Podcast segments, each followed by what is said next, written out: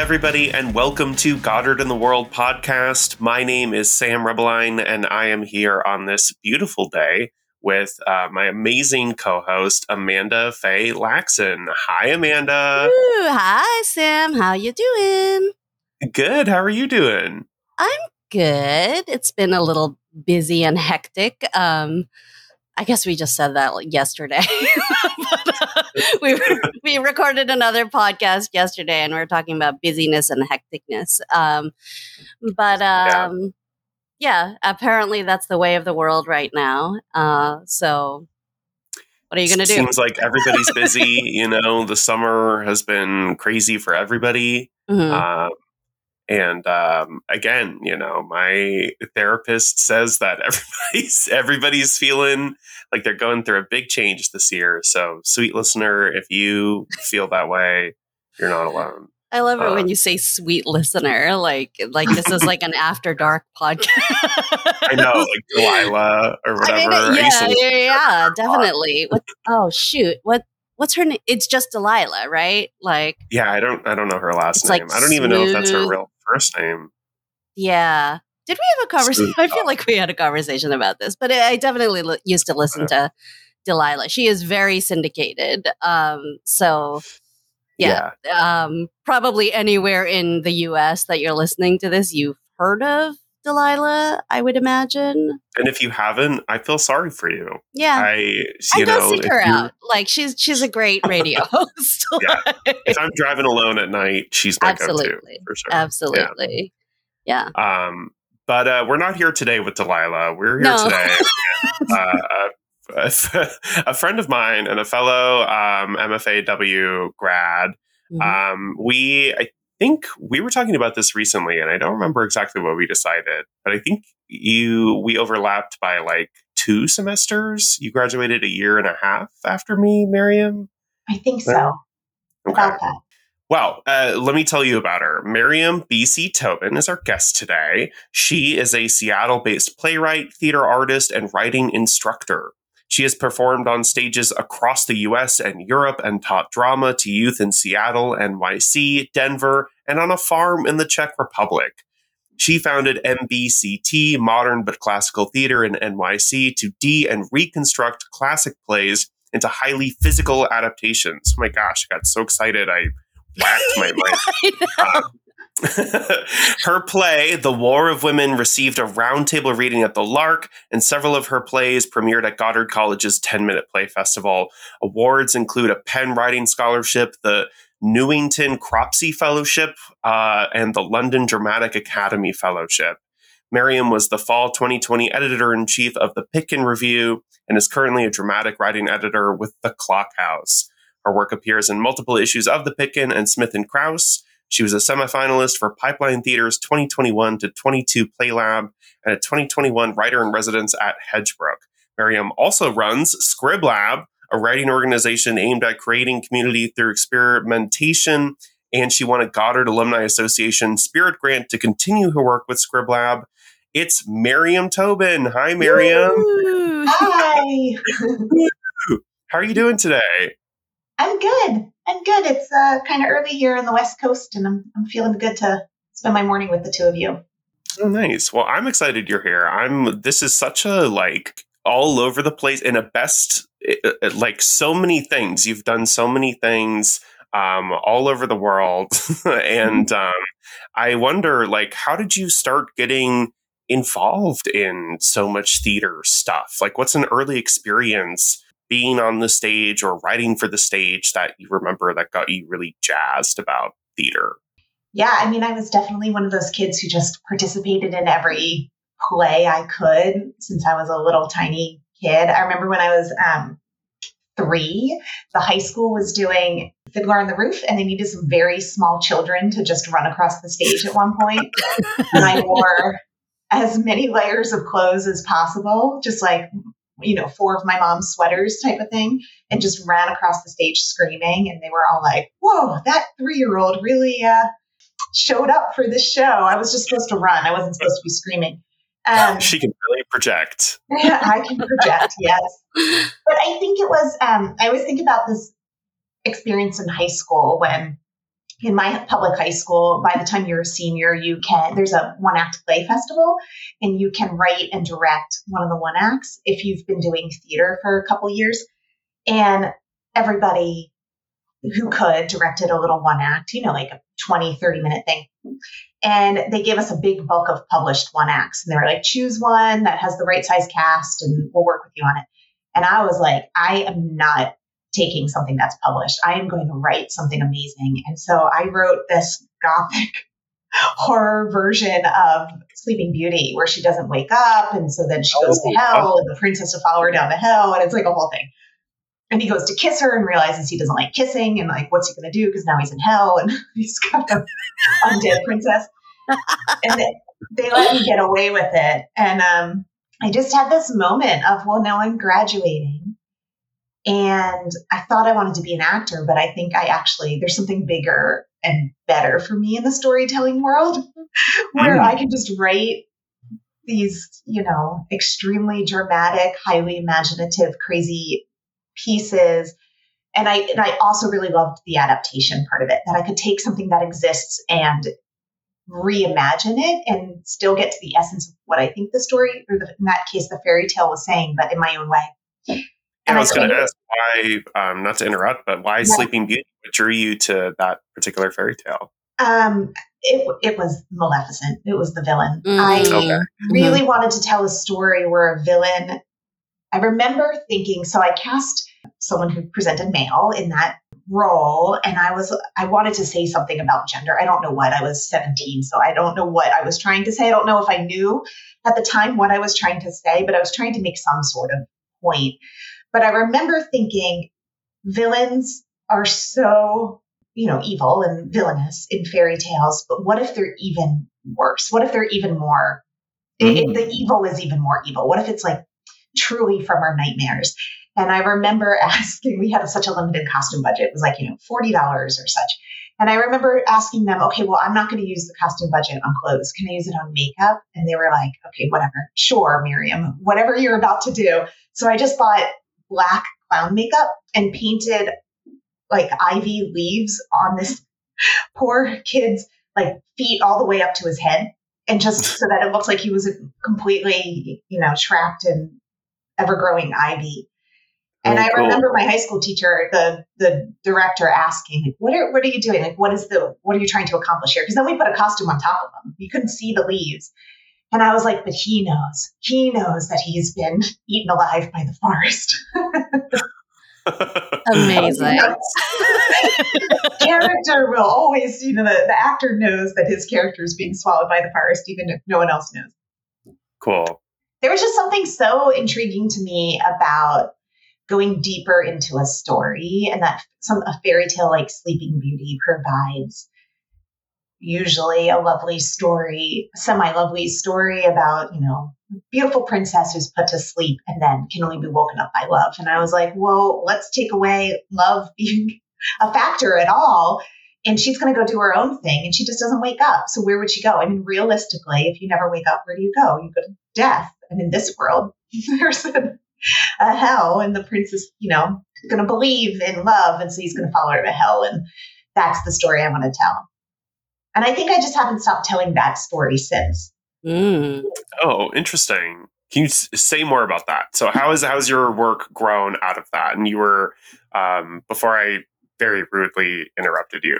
you were talking about how like that work then grew into like, okay, I'm going to do more. Like, how did you start doing more than quote unquote just acting like with that s- story i guess because it's like two questions in one like how did you keep writing and how did that story keep coming into the story of how you kept writing yeah, I mean, I went off to college and I was studying theater. I was a double major in theater and Spanish literature. And so I was reading these really grand novels, right? Like Golden Age Spain provided some really epic, dramatic, melancholy stories. Um, and then I was studying theater and, you know, I was auditioning as an actor, but I was constantly gathering other theater majors together and being like, let's put on a thing, let's do a play, let's do a um, something. And my senior year of college, I gathered, I think it was six of us, seven of us, um, theater majors together, and we put on a huge one act festival. I sort of recreated what we had been doing in high school and managed to get everybody honors. Like the college gave all of the theater majors who were involved in this festival uh, honors at graduation for doing this huge thing. Wow. Except for me because I was a rebel and dropped my theater major three weeks before graduation to show them. I don't oh, know what I was no. And then they showed you, they, though. oh, no. They showed me. So I, I have my, you know, undergrad in Spanish after um, after rebelling against my theater major. But I was like, what what are the stories that I want to tell and that others want to tell? And it's not just in being an actor, it's not just in directing. For me, it's always been this holistic storytelling experience, not just writing the plays, but having conversation. You know, when I work with actors now, when I worked with them in the past, even when it's been a published play, I'm just really, I always talk about the essence of the play, which I'm not sure if that's the same as the playwright's intent, but I talk about the essence, like the emotional, experiential essence of this story, and how can we go further into that? So it comes out for me as sometimes an adaptation or reimagining of the story, and sometimes it's in the way that I work, like the physical way that I dig into the story in the rehearsal room.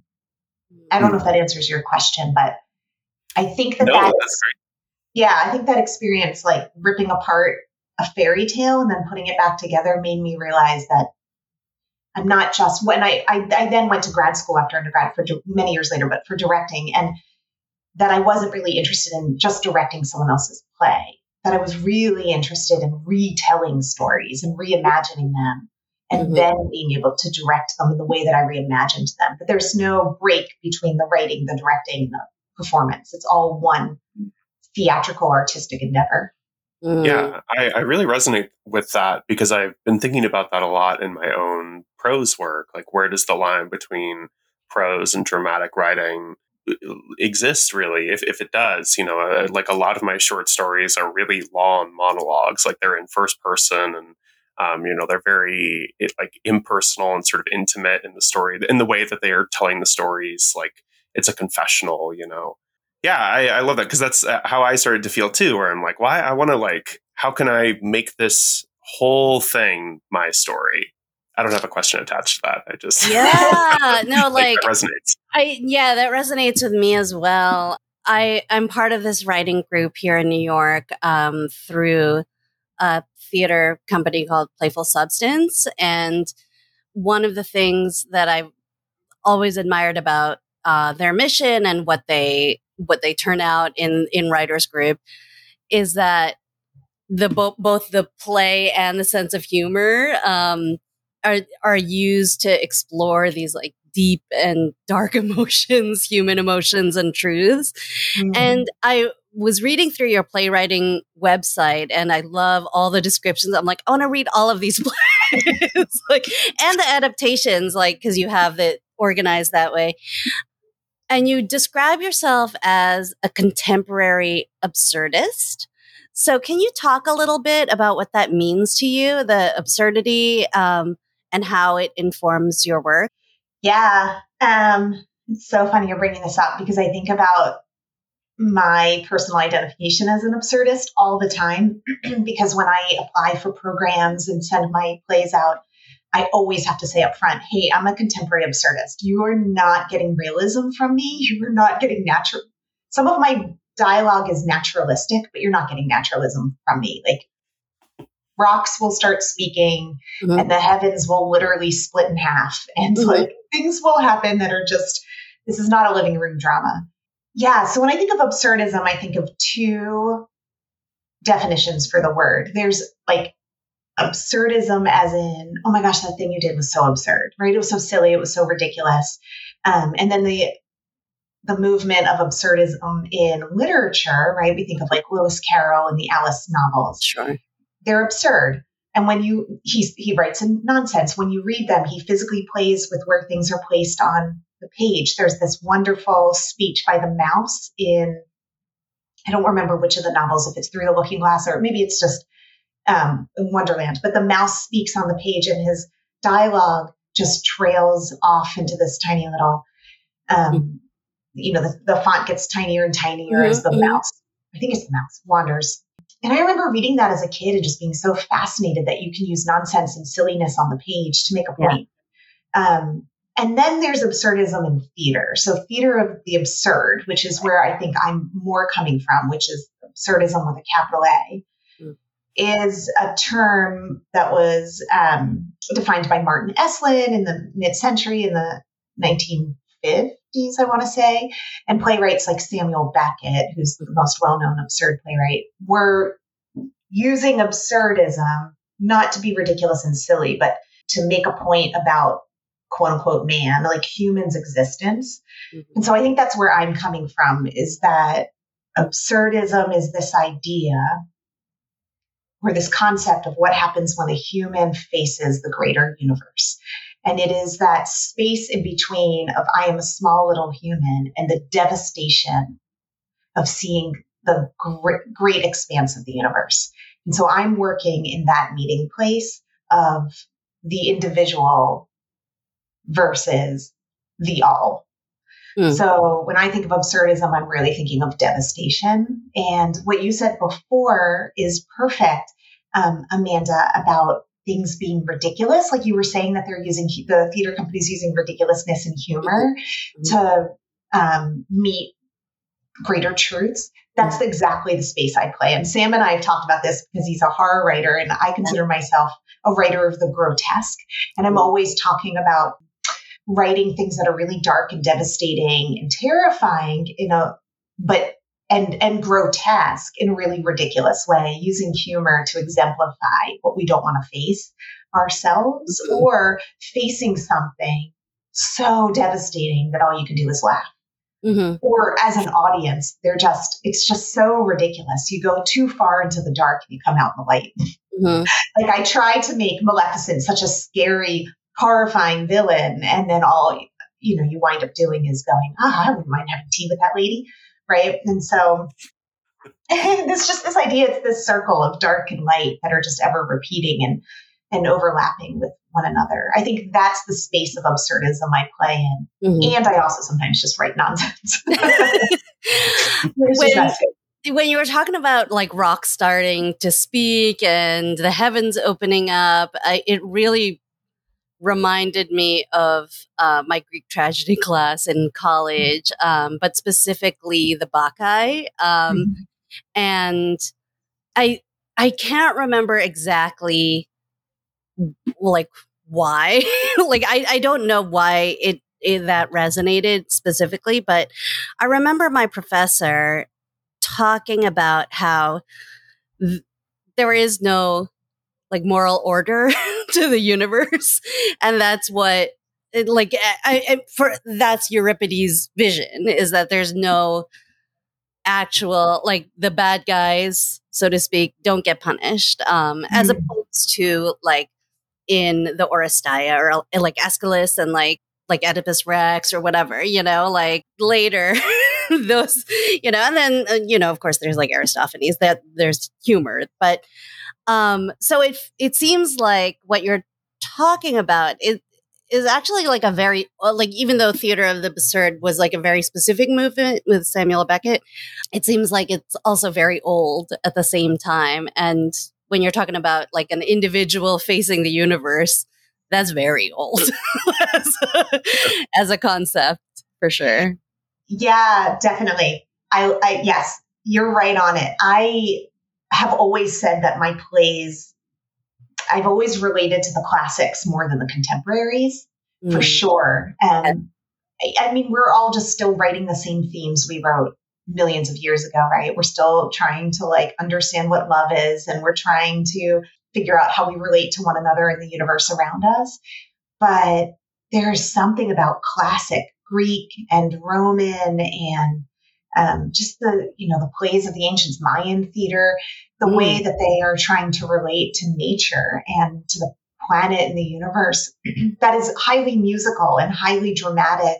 You know, I, I I don't mind a living room drama every once in a while, but the thing that I'm missing is that moment when, you know, how many times have we seen the play with the family around the table and somebody tells a secret and everyone, oh, and now the play takes a turn because the secret is revealed.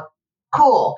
But in the world, in the plays that I love and the worlds that I harken back to, right, like the Greeks, the mm-hmm. secret is revealed and there is an earthquake. Right? Medea literally is a sorceress and burns the town of Colchis down mm-hmm. right? Because she is angry because her husband is marrying someone else, right? Out of love and jealousy, she literally sets an entire town on fire. Um, that is more interesting to me to create atmosphere as character, right? Mm-hmm. To, to treat the environment around us as emotionally invested in the journey of the protagonist. That's as that's more interesting to me than oh no, grandma told the secret and everybody gasps and then the curtain falls. And then in Act Two, we're going to find out, you know, the resolution of the secret. Okay, I don't, but man, if there was an earthquake and swallowed Grandma whole, yeah, I'm in. I love this. It's so interesting what you say about the environment and the atmosphere of being a character. Maybe that's why so many burn. Maybe that's why so many buildings burn down at the end of stories. Like there's the sense of like, okay, now that the story is done, the place is done too. You know, I feel like mm. so many narratives mm. end with flames or floods. You know, the thing, the submarine always sinks or the, you know, building always explodes. There's always some like destruction of the place at the end of a story. Not always, but I think often, you know, when the place itself is a character, the place mm-hmm. also feels the the end of the story. But um, so yeah, I think that's all really fascinating. And so, how did Goddard come into your journey through these like metaphors becoming solid absurdist work. Yeah, Goddard was an interesting experience for me because I already had a master's that was very rigorous and very focused on scholarship. It was in directing, but it was um, very scholarly based. And coming to Goddard, I was expecting that same model, which is ridiculous because every school is so different, and I knew what Goddard was. But um, so when it was time to think of my thesis at Goddard, I wanted to do something that pushed me as a writer because I was there for playwriting. I wanted to push myself further than I had pushed myself in a play before. Um, partially because I wanted to prove to myself that I was earning an MFA, and partially just because, like, what else is grad school for if it's not to experiment? And I wanted to, I knew I wanted to write a play that was at least half in verse, if not all in verse. That was just um, when I write plays, every time I write a new play, I give myself a linguistic challenge and I try to look at the play I wrote before and choose something I haven't done yet. So before Goddard, I had written a what I think is probably a six and a half to seven hour play. So I knew I didn't want to do that again. And that play had verse in it. And I told myself the next play would be predominantly in verse. So I already had that challenge and I was just, I, I just was like, what would really push me? What would be like a meaty, worthwhile project to spend two years of rigor on at grad school? So interestingly, because here I'm talking about not realism, I wanted to, I, I told myself that I had to focus on an emotion that was like real to me, an experience that was somehow real to me, even though the play I wrote at Goddard was completely absurd. Um, and my partner had gone through chemo several years before, and I had known that I, I needed to process how I had felt as a partner to that um, years later. And so I took that experience of what I had seen him go through, what I felt I went through, and put it into a story that's completely divorced of our true experience, except for the emotions that came from it. So, yeah, I think Sam Goddard for me was just an extension of the work I was already doing, except it was such a luxury to have two years to to work on a play in a way I hadn't done before. I'm used to writing a play. You know, plays are 90 to 120 pages, and you you know you write until you're done, and then you go back and edit however many times, and that doesn't take me years. And I said then at Goddard, I wrote it was four acts, and I was like, great, and or I'm sorry, it was three acts, an act a semester. So I wouldn't allow myself to go once I finished an act. I didn't allow myself to go past it or think past it because I wanted to luxuriate in every single page. I wanted to give every scene the same amount of time. So I did an act, an act, an act. And then obviously, fourth semester was going back and making sure they were all the same world. Wow. And and so, how did you first hear about Goddard? The internet, I believe. I um, I had applied for directing and then playwriting MFA programs several years before, um, and had gotten into Columbia for playwriting a couple wow. years before. I know it sounds so fancy, but at the time I was living in Denver and I didn't want to go back. I had lived in New York for a really long time. I didn't want to go back to New York and I wasn't sure Columbia was the right program for me. I flew out there for an interview and all that fun stuff. And I had said no to them. And then a couple years go by and I'm living in Seattle. And I, I was like, I do want my MFA. I need to do low residency. I had a full time job throughout Goddard. I couldn't leave it and I just Googled it. And so I Googled um, low residency writing programs and put the pool of them together and then weeded out the ones that don't do playwriting and narrowed it down to like four, maybe five. And then said, I don't want some of the programs are playwriting and screenwriting together. I was like, well, I don't want screenwriting. And so then we got to Goddard. cool. Wow. Yeah, it wasn't very um, imaginative of a process. so, what was the play that you ended up writing for your thesis project? Um, it's called Redundancy. It's like mm-hmm. a two and a half. Actually, I had a reading of it, and Sam read in it. Oh, um, great! after I graduated, yeah.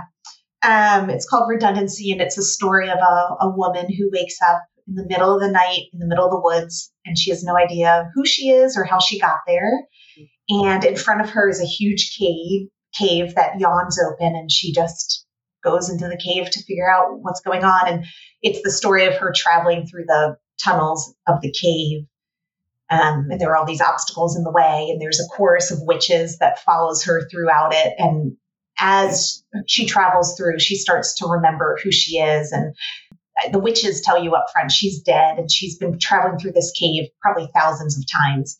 And um, they're not going to sort of let her die in peace until she embraces who she was in life. So she has to go through the cave and um, starts to remember that she was that she had died of colon cancer and she had no real family or friends around her. She died alone, and um, and it's the journey of her finding enlightenment by the end. Mm. But also, like her journey through the cave is her journey through her own body, sort of, right? Like there's a yeah. whole other layer to this play that just like colon cancer, and so yeah, the cave mimics the bowels of a oh, human. Amazing. There's a lot of poop jokes. oh, sweet. yeah.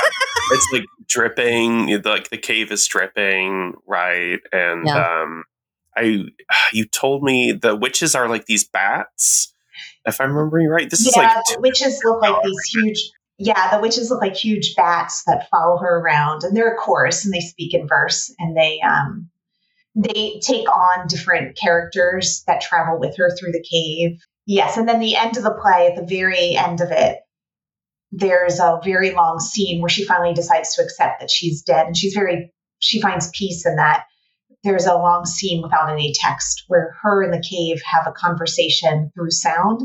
Mm. Um, and it's all the sounds the body makes in death. So they're mm. speaking and rattling and groaning and moaning and sighing her in the cave and it's um and i wrote that because originally i thought i was writing an opera so mm. this would have been the final aria or duet but i realized i don't know how to write an opera um, but i knew that i wanted the play to end in an operatic fashion so it ends in choreographed sound between her and the cave and the cave then yeah well spoiler alert the cave's walls dissolve and turn into a um, a garden mm. and flowers and greenery. Everything grows around her, and she lays down in this field of, mm. of living, beautiful plants and can finally be at peace. Mm. Wow. And is this the project that you came into Goddard with? Like, did you think that this would be your thesis, or did it really morph over time? I came into Goddard knowing that I wanted to write an opera, and then and then that turned into an operatic play when I mm. realized opera was a challenge I was not going to take on. That's all I knew. I knew I wanted to write mostly in verse. I knew I wanted to somehow address the experience of watching my partner go through chemo. And I knew that I wanted the play to have an operatic feel to it. But like the actual plot and the characters, those came through um, just Goddardness. Yeah. Goddardness. Goddardness Goddard. making you think about yourself and life and all of that good stuff. Yeah. Um, I think you should definitely write an opera. like, like, figure it out. you already wrote in verse, and you know, because you all you said before that the play that you had written right before that was six to seven hours long, and that Yeah. already feels like, and the themes that you discuss feel very operatic and big. I want to see it. Yeah, well, if you can find me a, what do they call those? A composer? Composer. A lyricist? Yeah, send Yeah. them my way. okay. We'll keep an ear to the ground. for Yes, sure. If definitely. you hear any operas stomping closer. where the stampede is heading. Um, do you have um, uh, works that really inspired you as you were working on this play at Goddard? I mean, I discovered so much cool stuff at Goddard, like classics that I had known about for years and never gotten a chance to read, and then works that were new to me that are now favorite authors. Um, did you get a chance to discover things that were influential in a positive way? Yeah, I um I had one advisor for three semesters. I started with Dara and then I had Rogelio for three semesters. And so he really we really got to know each other, Rogelio and I. And I said to him pretty much at the outset, I don't want to read I don't want to read many contemporary plays. I really want to read the plays that nobody else is studying now. So non-Western um, and pre 20th century. So he dug deep and um, gave me a really awesome list. I mean, I did write read plenty of plays that are currently going on, but I read um, what was it second semester when we write the big twenty page critical essay. Oh, sure. Yeah. Uh, I think isn't it just called the long Critical Paper (LCP)? Yes, that Like one, very technical title. the long critical, not the short Yeah. critical. Um, right. I don't remember how I got onto this topic, or I think Rogelio must have recommended these plays to me, but I was reading an ancient Mayan play, a pre Columbian play, and I was Oh. also reading some Japanese Noh drama. Mm. And Hmm. somehow in my mind, those two things totally went together. And so I wrote an essay on the relation between how both both of those eras in playwriting deal with time and space in, in performance or presentation. Interesting. And I think that was actually the biggest influence on my thesis moving forward because I had to dig so deep into what was going on. But in pre Columbian drama, from what we know of it, and in Noh drama, they're often using ceremonial song and dance and um, presentation to tell story in, in ways that we aren't doing in contemporary American theater. So, presentation meaning like marching through the town to the performance space, right? And that parade that gathers community and has song and dance and chant and storytelling is part of the presentation. You're already telling the play before you even get to what we call the stage. Hmm. Um, and I loved that. I loved this idea of community marching towards celebration, even though the story they were telling was the play I was reading was of warriors um, and war. And yeah, just this, and, and Noh theater too. Noh theater often is telling story where time isn't chronological. They're not saying, okay, once upon a time, and then this thing happened, and then the play ends. They're re- using repetition, and they're using song and dance, and they're using sound, and they're using movement to repeat story or bits of story over and over because um, story lives not in the telling right now. It's not, I bought a ticket to the theater and then I sit in the proscenium and the, the grand drape opens and I watch a play and the grand drape closes and then I clap and I go home and that was theater. Theater or drama or story or presentation or performance, whatever we want to call it, is my life and your life and this story we all know because we tell stories and we live in stories. And then we all gather together in the quote unquote theater and somebody represents or performs or presents parts of this story that we already know Mm. in a theatrical way, right? Song and dance is theatrical. And then we go home, but the stories don't end because then maybe we tell the story in a different way next time. And that was so inspirational to me that in American theater, it really seems like we, uh, we, we go the the event of theater just ends, right? The curtain ends and we clap and then we go have a drink. Mm-hmm. And that's not mm-hmm. part of right? And so yeah. I'm constantly thinking about the event around the play. And as a playwright, I can only write, you know, from page one to page whatever, um, and hope that when it's produced, there's more event. So what I I'm sorry, I, I just realized I'm totally babbling, but no, not at all. what I'm trying to do is say I'm a playwright. I'm I'm, I'm using my laptop to write the story. Then I'm going to print it out. Or, well, I don't have a printer. I'm going to email it, and then you're going to go produce it.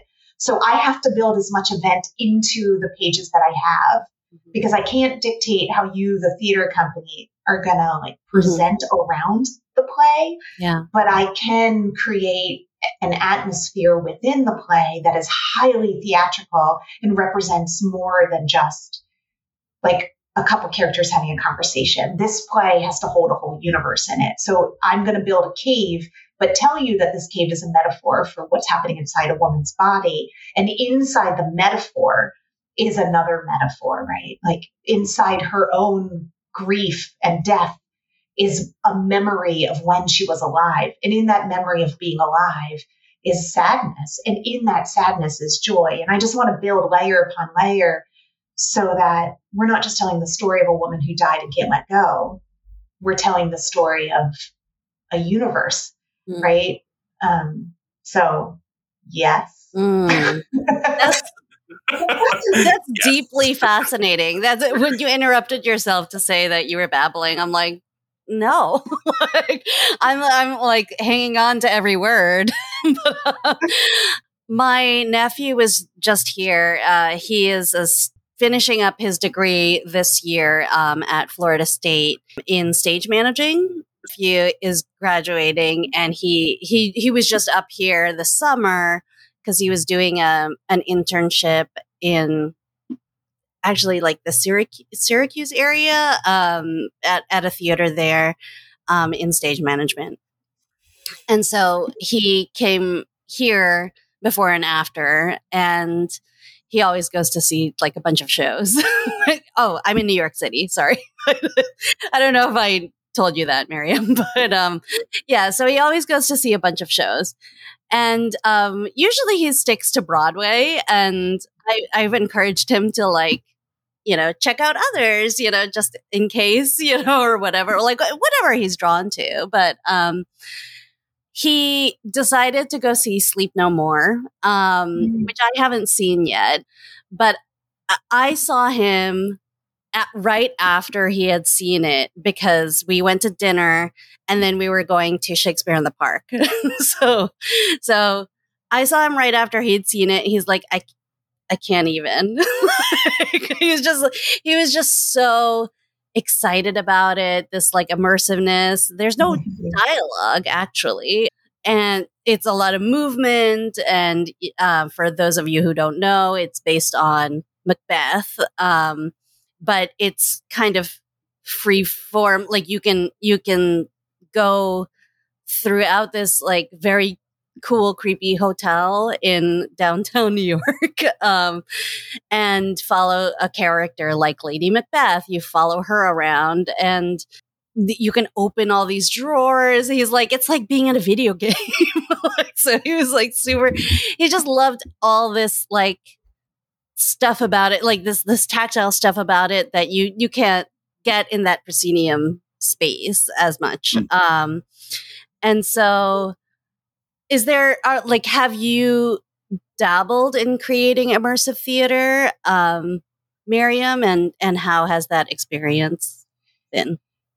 Yeah, I myself have not produced any immersive theater, but I've worked, I've supported two theater companies that work in the immersive space, one in um, Boulder, Colorado, and one here in Seattle. Mm-hmm. I like production managed one and assistant directed and volunteered and helped paint a set once. And so I'm very familiar with the immersive theater world. Mm-hmm. Um, it's interesting because I love your nephew's reaction that it felt like a video game because, yeah, I mean, theater is an all sensory could be an all sensory experience. I mean, I've been I was at a show, it was not great, but in London years ago on the West End, the play itself was just not a good play. It was very boring. But they a woman cooked, one of the actors cooked a full chicken on stage. There was a fully working kitchen with running water and a fridge. Well, the play took place in the 1700s, so I don't know if would, you call that a fridge. Oh. But she fully ice cooked ice box. yeah. But the, the, actor cooked a like roasted a chicken, and mm. we could smell it in the audience mm-hmm. for this very boring two and a half hours. And if I hadn't had that chicken, I don't know if I would have stayed for Act Two to see what happened. Wow. Um, but theater can. Wait, did you get to eat the chicken? No, and I don't even remember if the actor, if the characters ate the chicken. So they cook a whole chicken every night, and then where does it go? I'm yeah, sure somebody know. eats a chicken, you know. And also, like, what's the point of them having roasted chicken? I don't know. This is why the play wasn't very good. I'm okay. not going to tell you what the play was. No, yeah. I mean, you could probably look it up. But, um, it's, it's pretty specific. But I, the reason I ask is because I am currently writing what I think is just going to be a one act because I want it to take the length of how long it takes to cook particular dish, but that figures into the plot of the play. mm-hmm. um, cool. And so I, I would love, and I actually have a couple of, I have another piece that I'm like started writing that is through generate like three different time periods cooking the same dish. Um, oh, and these are all Filipino dishes. And when I have read these pieces to, to people, they're like, they're like, oh, you should do this as immersive theater and have people cooking it on stage. I'm like, that would be awesome. Eh, but I want people to eat it too, like, like afterwards, you know, just like. But then you like run into like food safety issues. I know. I know. I mean, what what I was thinking is that you don't have the thing that was cooked on stage be the thing that is serving the audience you know like oh, there, yeah. there's like a catering company or something you know that that cooks that. But like just so people get literally a taste of yeah of have them sign a waiver yeah that. too. Yeah. yeah. If you die you don't yeah. ask for to be reimbursed for your yeah no allergies like you know because i i also went to sweeney todd in uh, off Broadway um, in the pie shop that they did. Um, and it was, pardon my language, it was fucking amazing. Like, I mean, the yeah. show was amazing. The, uh, the, the script is amazing and the music, but um, it was Norm Lewis and Carolee Carmello, who are fantastic actors. Um, and, and also, uh, oh shoot, what's his name? Matt Doyle, I think, um, who like won a Tony for company just like a couple of years ago. Um, so, so yeah, so we, my my friend and I went and we we got like the pie beforehand because that was like like if you get the pie ticket then you get like the uh, like meat pie um, or veggie pie Yum. like my friend that's his but there it was just like a peak like a yeah. pocket but it had like a, a smear of like mash, which was also lovely. Um, but yeah, you got to eat that before the show. Um, so so yeah, I I mean I'm you know I'm a fan of dinner theater, I suppose. Well, both of these really. both of these theaters that I've worked with and seen a lot of their shows both use food as part of their immersion. Oh, one, wow. one has like a oh gosh, I can't remember, like a five course meal that's embedded in the story. So you sit at tables in the theater and the actors are happening all around you and there's projections and there's, but they write the plays with service in mind. So they hire, like the, the chef creates the meal and they hire servers along with the actors. It's all part of the same choreography. Cool. The other theater in Boulder does something called feeds where they um, go to like me, me, basically farms and have like family style enormous tables. And there's they're out you're outside and there's music and there's story and there's food. And the food service comes out at the right point in the song or whatever. And they'll have a theme. Like my favorite one i ever went to was fermentation. And so all the food was and drinks were fermented. And so was the scenes and the music. Like it all went around a food theme. Mm. what was the theater in seattle that did this? Well, they are on a bit of a break, so Oh, okay. they're called Cafe Nordo. Okay. Um, Okay. Yeah, and in Boulder, it's the Catamounts, which is they're a tiny theater company, but they're my favorite. They just turned ten. They're my favorite theater. oh, Oh, amazing. happy birthday. I Um, love but can I tell you a Sweeney Todd story? Because you were talking about Please Sweeney Todd. do. Yeah. this is my uh, my per, this is just about me. I'm just going to be really um, all about me for a second. So when I was 20, maybe I did a study abroad in London at the London Dramatic Academy, which was a an acting conservatory for American study abroad students, but um, in London. And I was there for six months. And at break, uh, my friend and I traveled around the country, and we went to York, England, which is just a lovely little city and we saw a show and it was just whatever they had tickets for that night and it was Sweeney Todd. And I'm not a musical person, so I went kind of via dragging my feet. And the theater in York is called York Theater Royal, and it's an old stone medieval building, and then half of it, you know, is like glass modern structure. So it's a really cool space. And I, we watched Sweeney Todd, and I fell in love with it. I was like, oh, now I understand the Sondheim thing, and like Sweeney Todd, got it. I'm on board and it blew my mind just the theatrics and everything and so the next morning my friend and i wake up and we have a train after breakfast to go back to london and i get up really early and i wake her up and i'm like emily i'll be back i promise and i just leave and i walked to the theater and knocked on the admin door and some random you know there's some woman opened the door and she was like yep and i was like hi i saw a play here last night and i would like to work here and she's like what? And I have an American accent. I'm obviously, you know, not legally like able to work in the country. And I was just like, I really want to work at this theater. So can I give you my name and email? And she's just like, okay, like, what are you doing? Anyway, my friend and I um, finish our vacation up when we go back to our acting school. And I'm standing in the office, and there's a bunch of tutors we called our teachers tutors tutors standing around and they're like what'd y'all do for your spring break and i'm like i went to york and saw a play and then tried to get a job and our fight director the, the tutor who was teaching us stage combat richard heard this and he walks over and he's like the york theater royal? I'm like yeah. He's like what do you mean you're trying to get a job? I was like i don't know but i need to work at that theater. Like I, i'll i'll mop the floors. Like i just need to go back there. He's like well I'm the fight director for Three Musketeers this summer, their huge summer show. And uh, yeah, he's like, You want to be a sword fighter in it?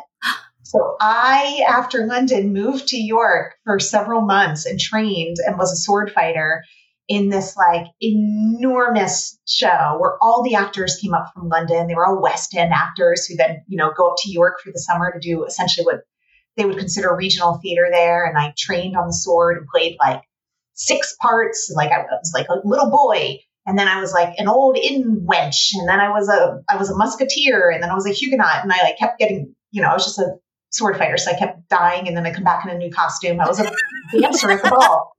Wow. Yeah. It was the most incredible experience, and I always say that that show Sweeney Todd is what made me realize that if you don't ask for what you want in life, like if you don't just be like, I want to do this thing, will you take me? That like Sweeney Todd showed me that you have to hustle. Like if I hmm. hadn't fallen in love with it, with that one performance, I wouldn't have then lived in New York. And that sort of set my life in the direction it went because then I went back to London the next year on a fellowship and worked in that office and yeah, at that school. Mm. Wow. So this- this feels like a nice segue actually because you're you're talking about like just um, having the you know chutzpah to go and ask for what you want to do and like you know I feel like that's solid advice all around. Like recognize, pay attention to what you're really interested in, and hold on to it and go and get it. Um, and you're fostering some of those same feelings in Scriblab now. You're you're really fostering this um, largely online community of people who are writing together and and doing plays and and like sci-fi and all kinds of things, right? So, how did um, the idea for Scriblab come about, and what sorts of things are you working on now with Scriblab that you're really excited to share, like that you're really stoked about? I mean, Scriblab is a direct outcome of Goddard. Um, I graduated Goddard in January 2021. I'm one of the pandemic babies. And after graduation or a little bit before, I was like, cool, I'm graduating and not in person. I haven't been in person in a couple of semesters. How am I going to quote unquote join the writing community? Because I don't feel like I'm part of the writing community because like we all went online. I'm not flying to Vermont every six months. And I'm also a playwright. And that's a little bit, it's been a little bit difficult to be one of the few playwrights when, you know, my friends at Goddard are memoirists and novelists. And so how do I join a playwriting community or a writing community and a playwriting community? And I'm in Seattle where the where Goddard isn't. So like how do I meet the writers here? And I just realized that if I didn't create the space, I wasn't I needed to create the space to bring the community to me. It was a bit of a selfish act. Um, so I really started Scriblab as a way to just connect.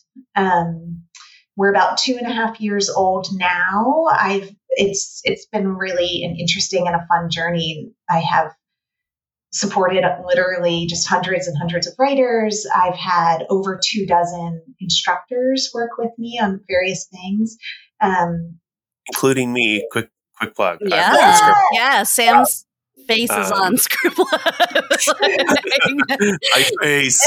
Um, yeah, no, I just wanted to say, quick plug. Scriblab is really um, a joy to work with. So if you have like a workshop idea or even like a book club or something that you want to share with others, um, reach out to Miriam through Scriblab and, and say, I want to lead this thing.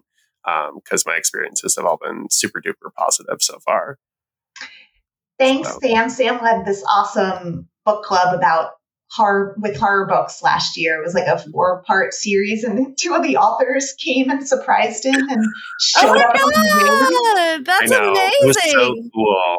Uh, Linda Addison came and and Jeff Strand stopped by. Some uh, big names in the horror community. I mm. couldn't believe that they were both there. They were both super nice, um, and it was cool. It was a good excuse to like um, read some horror that I hadn't before. Um, like I have had this one collection of Linda Addison's poetry for a while, but I hadn't gotten a chance to read, and so I was like, let me just build a club around these like works that I, you know, from people that I've met and enjoy, and I want to read these, and so it was a nice excuse to do some reading that I wanted to do and to share it with other people, and the fact that they that those actual authors came was just like icing on the cake. It was a lot of fun. So I'm hoping to do something again like that soon um, when I find the the bandwidth for it. But mm-hmm. we'll we'll see. Fingers fin- fingies crossed. But anyway, that yeah. was that's my quick plug. Can can both of you talk a little bit about what Scriblab offers to the casual writer, the professional writer, all of that good stuff?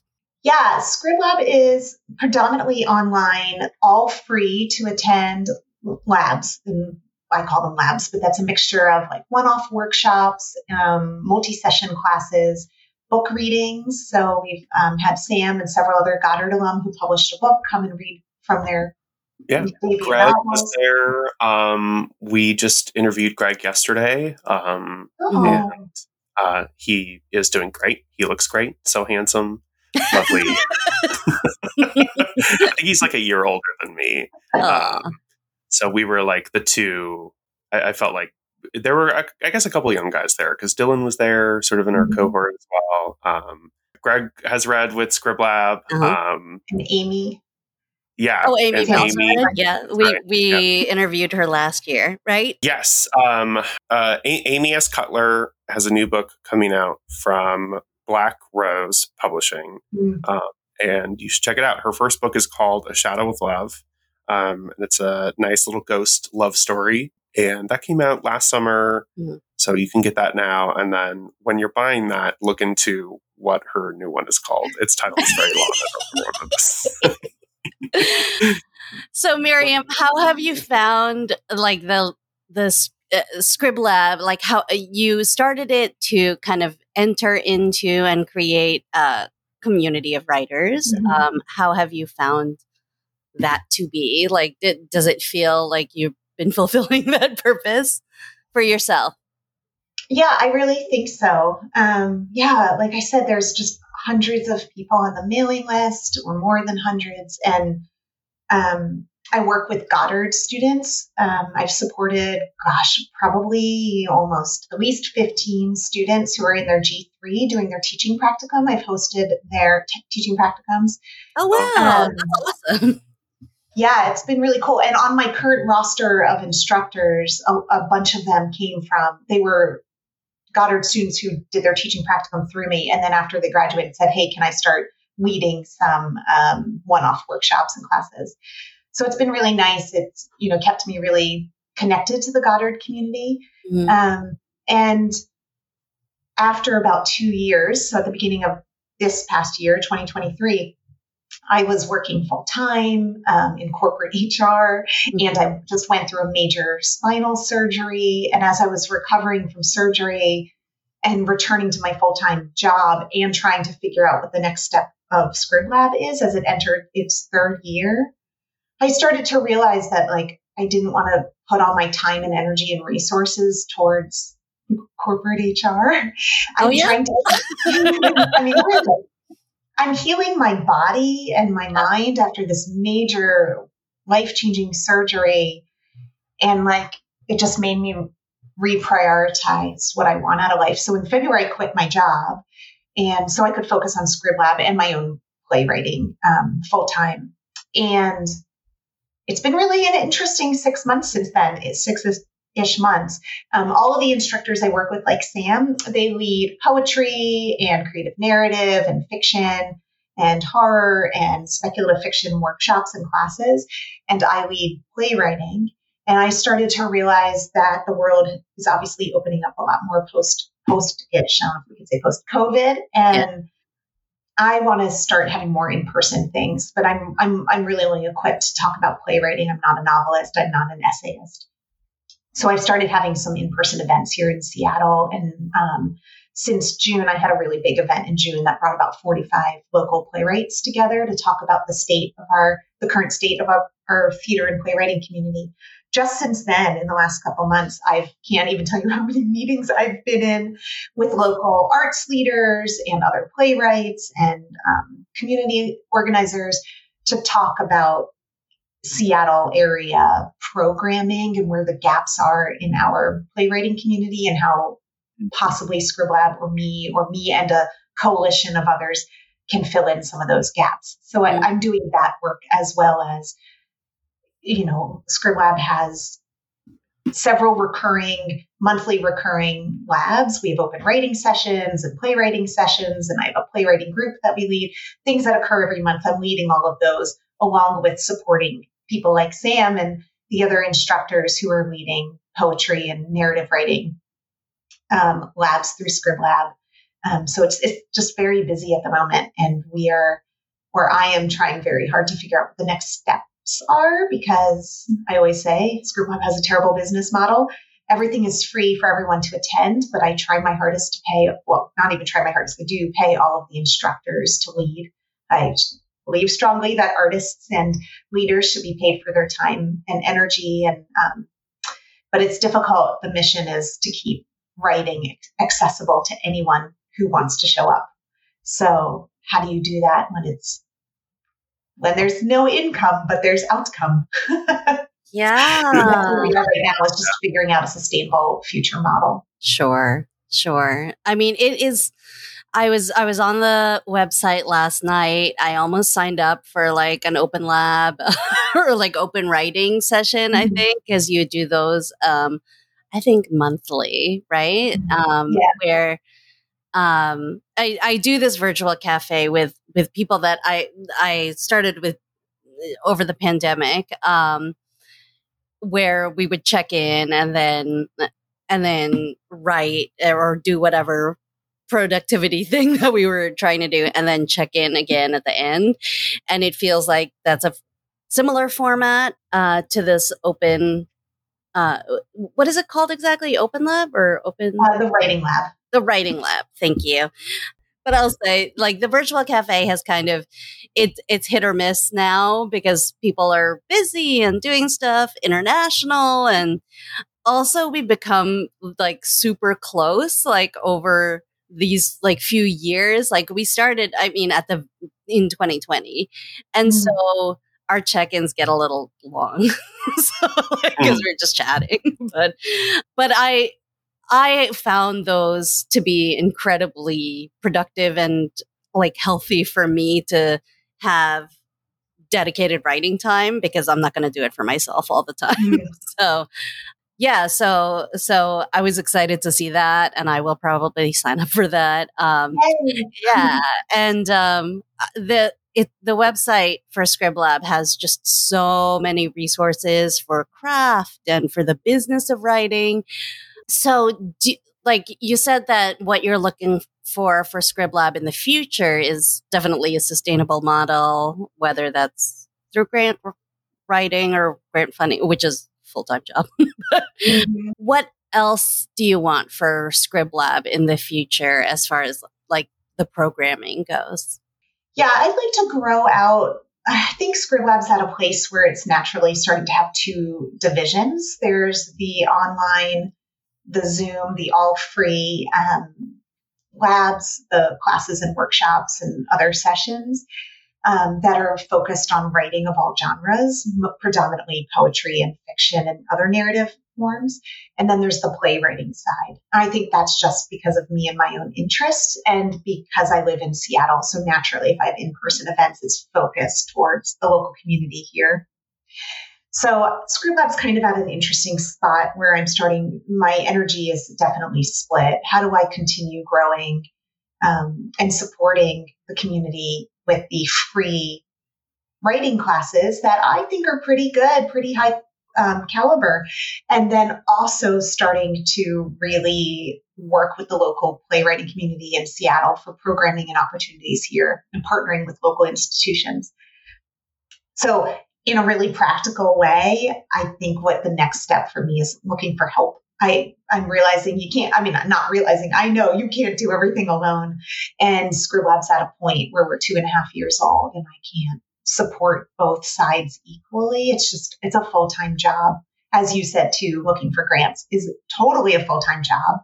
Um, so I've met someone recently who's going to help me a little bit couple hours a week on grant research and we're looking for corporate sponsorship right now. So if anybody out there wants to throw a couple thousand our way and sponsor a month of writing that would be awesome. Yeah. Um, and in a really practical sense i need to figure out how to make a sustainable living for myself. Um, i do pay my instructors for their time to lead. I started paying myself this year out of everybody telling me I had to.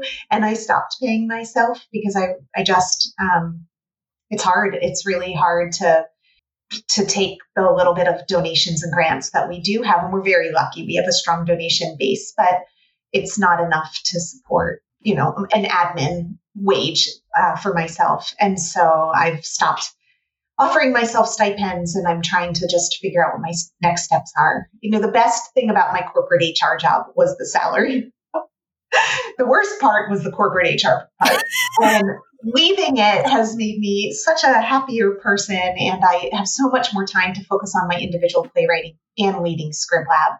But unfortunately, when you leave a job, they stop paying you. And so my I know. Rude.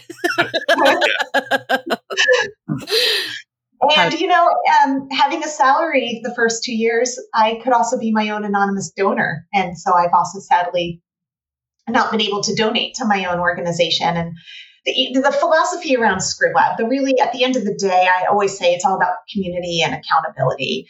I'm holding space for us to show up for ourselves and others right? So you can come to an open writing session like the monthly writing lab. You can come to Maria Burns's um, fairy tale series. She leads these great workshops on fairy tales. You can come to one of my playwriting classes, etc. And you're there because you want to learn, you want to do, you want to experiment, you want to ask, all that great stuff. And because you want to show up for other people who want to do and learn and experiment. And it's a it's a community organization almost more than it is a writing organization. And what's so lovely about that is the connections you make and the accountability you have for one another and the joy that we find in meeting and then going off on our own and writing and then coming back and sharing. And also, it is an organization and it and to make it sustainable, fortunately or unfortunately, it needs funding. And so I'm trying to learn how to to step up as a community organizer here in Seattle and then with Scrib Lab online and hold those spaces and also make sure that there's a healthy future. Um, and so I'm getting better at the ask, you know, asking people for money, but I'm not a coming from corporate HR, I can talk about engagement and empowerment and community all day long, but I don't really quite know how to navigate the business part of the business. And at two and a half years, I'm realizing it, this is the right time for growth, business growth, and like you know, that's where my my understanding sort of wanes. So if anyone out there wants to become a corporate sponsor or a business partner, great. Great. Well, well, I mean, we'll put the ask in and see what yeah. happens for sure. oh my gosh. Well, do you have anything in particular coming up, either for Scriblab or in your personal work that you want to plug? We'll see. I'm currently trying to organize a couple of, if, for everyone who's in Seattle, a couple of in person events this fall. We have a monthly workshop called the Play Lab, which is for playwrights every month to come online and share, you know, 20 to 40 minutes of a piece they're working on and then receive feedback. There will be an in person version starting in September. So I'm really excited for anyone in the Seattle area to um, come in in person and I'm going to have wine and cheese. So if you like cheese and plays, that'll be that. Okay. And wine. And, and wine. wine. Yeah. Um, and a bunch of playwrights and myself have just started what we're calling for now the Seattle Playwriting Coalition. And we've had one big launch meeting and we'll have more and hopefully a fundraising event this fall or networking event. So that's coming up soon. And then um, the only thing to plug up for myself as an individual is I'm working very hard on play. And when it's done, it's going to be amazing. So I'm just plugging a future amazing play for people okay. to read and produce. Awesome. Yeah, working on your calendars. yeah, future amazing play. and I would like to, you know, put in a, you know, just a, an ask for a composer and librettist for Miriam to work with so she can write her opera. yeah, amen. Yeah. Yes. That would be, yeah, um, amazing. Yeah. Uh, where can people find you online? Um, you can find my writing org at scriblab.org, and you can find me at mirbct, mirbct.com. That's my playwriting website. And um, at the advice of the co executive director of the Dramatist Guild, who mm-hmm. read some of my or listened to me at a reading of one of my plays and said, I um, I struggle to get my plays produced because they are so non unconventional. And he said to me after listening to me read out loud, he said, I don't think your plays are weird and I don't think that they don't have a space in the contemporary American theater. I think literary managers, sorry, everybody, they don't know how to read your plays. He said, I think it's a reading problem. So I went on my website and you can now listen to me reading. I did, I have audio files of the first, I don't know, 10 minutes of each of my major plays so that when they're written in verse, you can hear how I read them and, and not just have to rely on the text on the page. Um, Thank you so much oh for being gosh. with us today, yeah, Miriam. This was, this so was lovely. Well, thank both of you so much. It's really nice um, sometimes it's just nice to be asked about yourself. Oh, yeah, absolutely. Yeah. Life is hard. It's been a hard couple years for the world. And I just thank the two of you so much for just taking your time to investigate other people's stories. It's such a, mm-hmm. such a just lovely little thing to do. Aww. Yeah, it's, it's, well, you know, I, it's true that like so many people are so anxious these days that we're all in our own heads and it can feel very lonely navigating that space because you're just in your own head. And so when mm-hmm. people start asking you what's going on in your head, that's always feels nice. So I'm happy to share that, you know, at least an hour at a time. Yeah. well, and I just want to tell everyone the uh, the funny thing about all this is that a couple months ago I interviewed Sam, Ooh. and his interview was on my website. Right. Yeah, and we talked about Sam being a writer and his the joy he finds in telling stories. That's Great. so true. Um, you can check that out. Also, as long as we're plugging interviews, I did an interview with um, a buddy of mine named Mike, whose Instagram is Sweet Truth. I think it's a it's a white man in a beard laughing. So if you search okay. Sweet Truth, that's the image. um, but we we walked around. Um, you know, the Hudson River has all these old estates um, along the riverside, and so we walked around one of those and talked about writing and stuff. And it's like almost two hours long. So if you really want to hear me talk, wow. check out my uh, like 12 minute interview on SCRiB Lab and then the two hour interview on Sweet Truth. You'll really be sick of me by the end of Is Sweet Truth, is it, so the interview is hosted on his Instagram? Um, it's on his YouTube. On his um, YouTube. I think there's some clips of it on his Instagram, and you can get to his YouTube from the Instagram. But it's just it's just him. Um, you know, he he does the series where he walks around places in the Hudson Valley and shares his oh. thoughts on life and creativity and stuff. Um, and uh, so I had a conversation with him on like an episode of that. Nice. I think he's doing another one with a friend of his who's like a yoga instructor. So some some fun stuff. As long as we're plugging stuff, that's that's my interview plug. Right. I love it. Thank you so anyway, much, everybody. Yeah, you, and uh, I can't wait to see one of your plays someday, Miriam. Um, I would. Uh, that would be amazing, and to meet you in person. Yeah. Well, it sounds like you work with a theater company in New York. Tell them I have an amazing play coming. amazing. I love it. Any minute now. Yeah. Somebody call Broadway. amazing. Awesome. Thank awesome. you so much. Have, a, have great a great day, day everybody. Bye. Bye.